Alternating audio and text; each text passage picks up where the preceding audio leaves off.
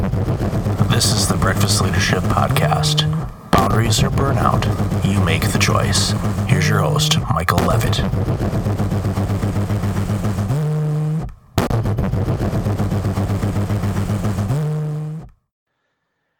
Welcome back. I've got Julie Winkle Giulioni on the line. Hey, Julie, how are you? I'm great, Michael. How are you? I am great. You are the co author of Help Them Grow or Watch Them Go Career Conversations Organizations Need and Employees Want. And I know in the pre show we talked a bit about how organizations need to take a longer, harder look in developing their employees if they want them to thrive in the organization and stick around. So, what motivated you to write the book? Well, you know, I was blessed over the years with some really phenomenal leaders who were natural developers of people. And for much of my career, I didn't even recognize how great they were at it. I just kind of took it for granted, figured everybody in the workplace had these leaders who saw potential, who cared about the person beyond, you know, the workflow, who uh, looked for opportunities to boost their capacity and their confidence. And when I hit, gosh, I must have been about 30 years old before I hit my first, just not even a bad boss, just kind of a normal one who really wanted to know what I was going to do for her each day. And um, I realized as soon as I hit that experience just how uh, fortunate I had been, but how debilitating it can be to work for someone who doesn't have your growth and your best interest at heart. And so uh, I, quickly found my myself uh, in another role with another leader, but also sort of the rest of my career to helping leaders, helping managers develop this capacity to to really focus on developing others. It, it's crucial, um, and every organization that I've been a part of where I was the leader, I strongly advocated, even to the point of chasing employees down that weren't using their professional development mm-hmm. budget allocation, saying, we need to do something. And uh, there was a couple times where it took, oh, I'd say about four or five months going back and forth to brainstorm basically and say, mm-hmm. okay, this is what you want to do, and this is going to benefit you and the clients we serve. And there's been some situations where it was a dotted line type of thing to helping the the customers or the clients but i knew that it would make this individual more well rounded in their role yeah. which then of course played big dividends on on them sticking around and actually thriving in the organization and, and coming mm-hmm. up with all kinds of different things. I've been fortunate as well uh, to work for organizations that believed in leadership development because too often we find people will go into a leadership role and they'll say congratulations you're the new executive director or the ceo mm-hmm. and they don't train you actually how to do that role so you're like hmm okay well i guess i need to figure this out on my own which is a recipe for disaster in many cases because when you go from a management type of environment to directing or leading those are different roles. And if you if you try to use the management side of things too much it's really like bringing the wrong tools uh, to build a house mm-hmm. it's like what you know what am i gonna i need a hammer and i brought a saw and it's it's one of those challenges that i, I see time and time again mm-hmm. well and you know uh, you're you're bringing up something that gets a lot of play um, in the leadership management arena and it's like what's the difference between a manager and a leader right and they're not necessarily synonymous you know managers are the ones who can kind of keep things moving forward keep the, the train on the tracks whereas leaders are making sure that the train is heading in the right direction and um, and you're right the skill sets required frankly for both of those are unique and different from what might be might have been developed and honed as an individual contributor. I think so frequently we figure if somebody was a really great engineer, then sure, they'll be a great manager of engineers, and uh, not always so much. We sit in the sports world all the time where you know Mm. the, some of the you know, greatest professional athletes that have ever played will you know dabble in coaching and they're horrible at it Mhm. and then vice versa you'll see you know some players that were were decent players you know they're not by what society would deem you know hall of fame worthy but Yeah. then they start winning all types of championships and win coach of the year awards or manager of the year awards and Mhm. you go what you know what's the difference on that and a, a lot of times I, I see it's eh, being you know a student of the game or in leadership being a student of of leadership and constantly learning new techniques different perspectives on how to lead and and that's one of the things that's been really beneficial for me in my life and my career is you know, i've studied from uh, a Michael Hyatt or a John Maxwell or all the others. You know, I look and see what they do, and I, I take things that would naturally work for me Mhm. and and implement them, and then things that aren't natural, I'll go, okay, maybe this is something I need to develop a skill or an observation or a trait that I need to develop. Let's let's see, and of course, you know, seeking feedback of, of your peers on, on on what their thoughts are when it comes to you know trying to implement a, a- a different type of leadership style. And you know, one of the things eh, that you know I'm seeing, and I know you are too, is you know we're at this particular time where you know we've got four generations now working in the workforce whether it's the baby boomers generation x the millennials and now generation z uh, so all you've got four different entities all working together and as a leader you could have all of those people you know reporting to you and you go Mhm. okay I, I can't cookie cutter this and, and lead all of them the same way. Uh, eh, So you know, I'm sure you see that too in, in, in the people you talk with, and that'd be an interesting to hear your your your take on that.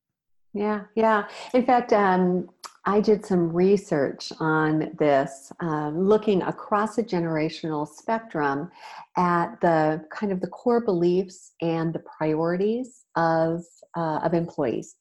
And of course, my hypothesis was that there would be some pretty stark differences among the generations. What I found out was that what we have in common is far greater than our, our points of departure across the generations. Um, whether you're a millennial, an Xer, a boomer, you still are looking for meaningful work. You're looking for a boss whom you respect and whom you can trust. And you're looking for opportunities to grow and learn throughout your career. You know, it's interesting. I was just reflecting upon you were talking about the different kinds of coaches and what is the difference between those who really excel and those who maybe fall a little bit short. My experience has been it really comes down to their focus. Where are they focusing? Are they focusing on themselves? And if you were a star player, it's hard not to think about the game from how you're going to do it. Um, or are they focusing on others? And so the best leaders that I've experienced are the ones who are looking at the world through the lens of those whom they lead, who are thinking about their people and what's going to be required to help them contribute and build confidence and feel that sense of, of purpose and, and meaning. And that to me is really the game changer. It also sort of speaks to the whole generational thing because you're so right given the diversity that we've got in the workplace there's not a one size fits all solution to anything but i think sometimes folks think well if i can crack the code on the generation then i'll have the approach for all millennials or all boomers or all whomever and um, you know the truth is within each of those generations within any group you've got wild variation. And so, again, I think the best leaders are the ones who really take a, you know, just for you, just for me approach, who look at each individual as unique and special and and work to understand and bring forth the, the gifts that each of us has to bring, and then responds in a, a way that's unique and organic for that individual. I love that analogy, and you know, my most uh, recent experience where I was uh, leading a, a multi-site uh, healthcare clinic, uh, you know, I had a pretty diverse team of of individuals, and they were all different as far as uh, backgrounds. Ages were close, but there were some variances. Uh, but you know what you know what they wanted out of life and their career varied, even though I could have a handful in the same type of role. And eh, you know, I made it a point to you know understand, and that's the big thing. If if anybody takes anything away from any type of lesson or anything that we talk about today, or any anything you ever read, is seek to understand. You know, seek to understand their point of view and what what's important to them. I, I, I don't want to say motivate because mm-hmm. sometimes motivation comes and goes, you know, and uh, but you know, it's it ultimately comes down to what what's important to that person for their career, for their life. Uh, what do they want to accomplish? What goals do they have?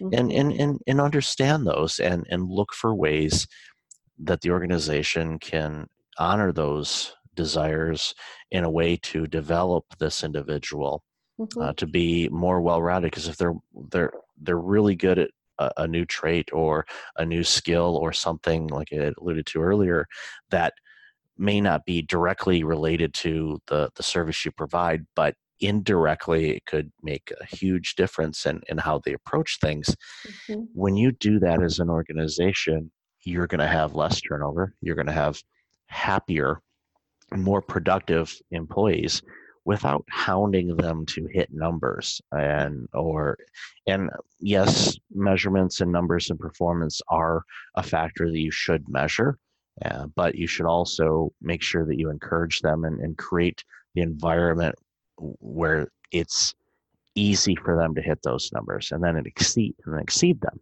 and yeah. and and and and not have it be a numbers game but more of a what can we do uh, so you get fulfillment out of you know, spending your eight hours a day, five days a week, um, mm-hmm. kind of lifestyle, which you know many many roles are still in.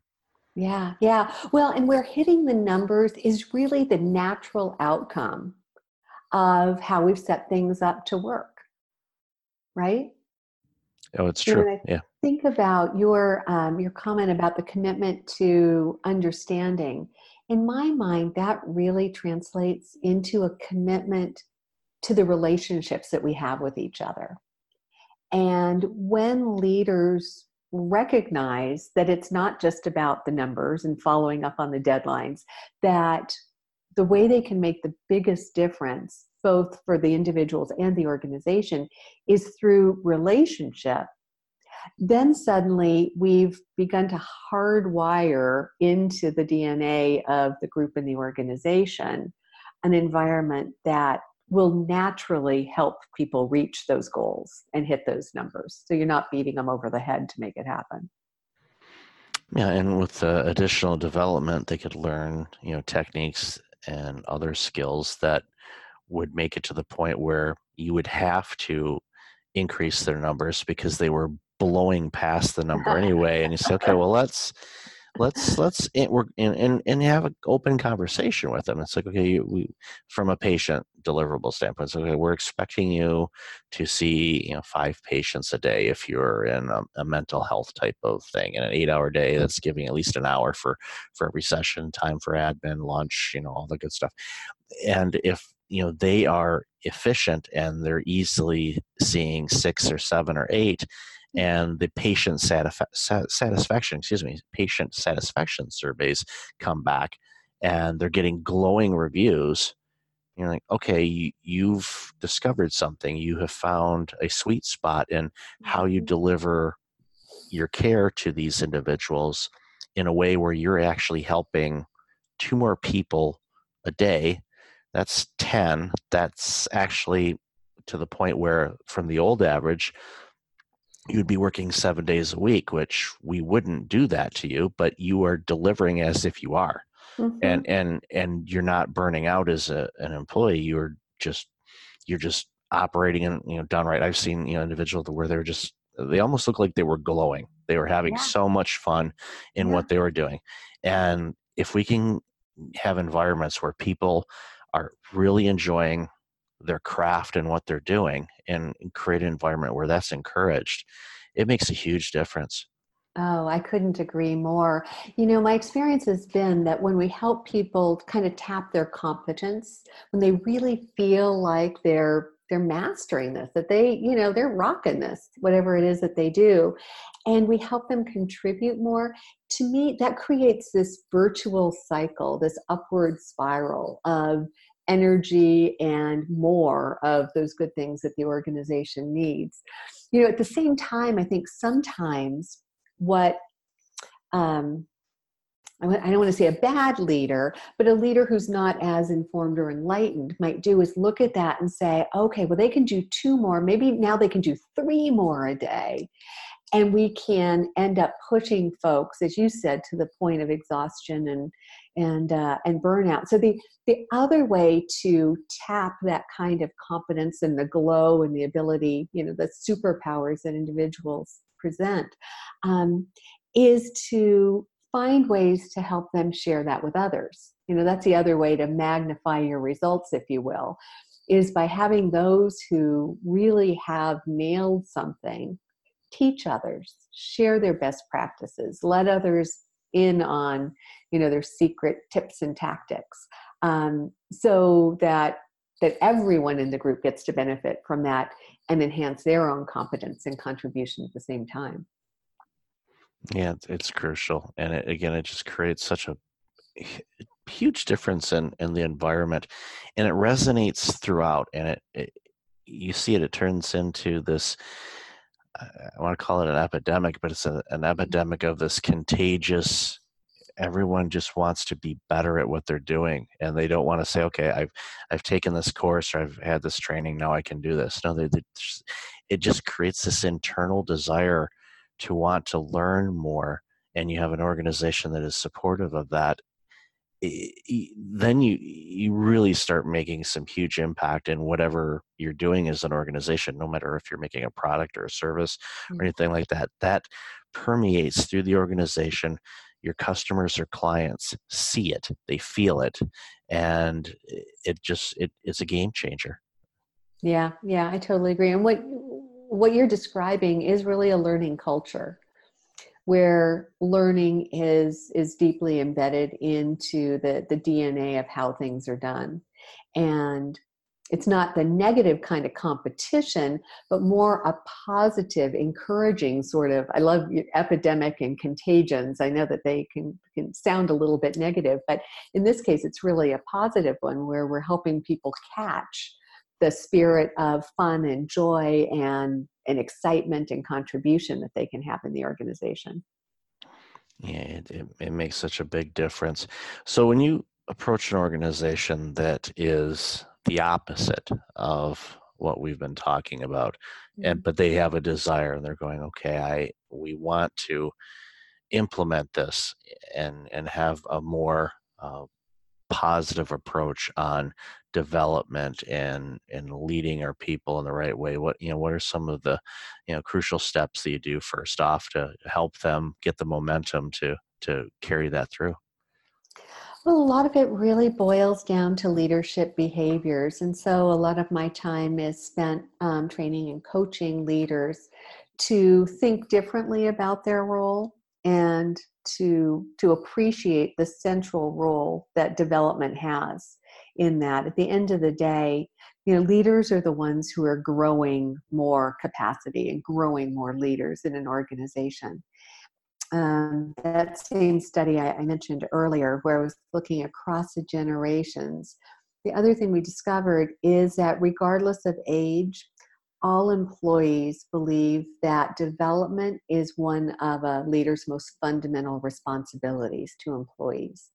And so, helping leaders appreciate just how profoundly important developing, growing, expanding one's contribution ability to to contribute is to people is is half the battle you know recognizing that. And then the other half really is what are the skills that managers can and leaders can begin to um, hone and apply day in and day out? So frequently when i start a conversation with leaders about developing others you know the first thing they'll say is yeah, yeah i'd love to do that. I know it's really important but who's got the time and so that's one of the barriers that we need to really break down because when it comes right down to it, development happens through relationship and through conversation. So it's not that it's an extra to do on somebody's list if we can make it part of our, our standard leadership cadence. It all starts with leadership and leadership behaviors, whether it's an organization that is thriving and growing and, and wanting to do things, or it's uh, stressed out to the max, burned out, people quitting, people going on disability, you name it. Um, it, it it all starts with leadership, and yeah. and if and that's that's why it's leadership has never been more important than it is now as we navigate through you know the changing workforce and you know the, with AI and all kinds of different mechanisms and all of these things that uh, we're being thrown at in uh, the gig economy, you name it. You know, there's all these little different factors that are are making things challenging. It, it's those organizations uh, that you know believe in professional development for their teams and their leaders are going to be able to withstand you know whatever changes uh, the economy or the workforce world looks like. Mm-hmm. Well, and you know, one thing that I am keenly aware of right now is organizations that are redefining what that development looks like are the ones who are going to thrive. Because so many organizations for decades have they've put they've put um, development in a bit of a box and it's sending somebody off to a workshop or an offsite, a seminar, e-learning, webinars, you know, all of those formal learning mechanisms. And I make my living doing that, so don't get me wrong. It's it's good and it's important, but it's really the tip of the iceberg. And so what organizations need to, to master is development that's more organic, more ad hoc in the moment, taking advantage of learning opportunities, challenges, stretch assignments, visibility opportunities, um, and just wringing more development out of day to day life. You know, when there's a mistake or when there's a success or when anything happens, to take the moment to hit the pause button to say, what did we learn from that? I mean, that's development too. And it's development that operates at the speed of business that that can't be argued away with hey i don't have time for that because we're already in the thick of it having the experiences just a matter of unpacking it for the learning. Yeah it's amazing and just yeah again focusing on you know never stop learning never never stop developing your your leaders and your teams and it, it makes such a huge difference for organizations now and and their success down the road for sure yeah, absolutely. You know, I've been playing with the term longevity. Um, you know, we talk about longevity, living longer, but um, the only way that that's really um, worth anything and joyful is if we add the longevity piece of it, if we figure out how to become lifelong learners and keep learning throughout the process.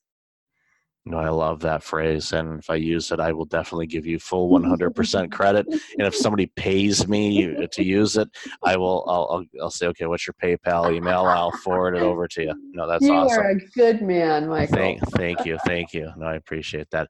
Uh, Julie, where can people find out more about you and the awesome work you're doing? Oh, thank you for asking. I've got a website at www.juliewinklegiulioni.com. And there's lots of um, information there and some free resources for organizations and for leaders who really want to make development a, a central pillar of their uh, their culture and the priority. That's awesome, and I'll definitely have that in the show notes. So, Julie, thank you so much for your time today. Appreciate you and um, all the awesome work you're doing. Pleasure speaking with you, Michael. Thank you. Likewise. Hey, it's Michael again. Thank you for listening to the podcast. I really appreciate it. If you're like many people, you're dealing with some significant stress and possibly approaching burnout. I know how you feel. In 2009, my burnout led to a year of worst case scenarios. I do not want that to happen to you. If you go to breakfastleadership.com, you can register for a free webinar on burnout prevention, as well as get us a free checklist to have successful mornings. Start off each day the right way. Again, that's at breakfastleadership.com. Also, since you are a loyal podcast listener, I'm asking you to like, rate, and review my podcast on iTunes. I look at all the reviews and appreciate your comments, and it helps other potential listeners discover the content I have on the show. I appreciate you, and thanks again for listening.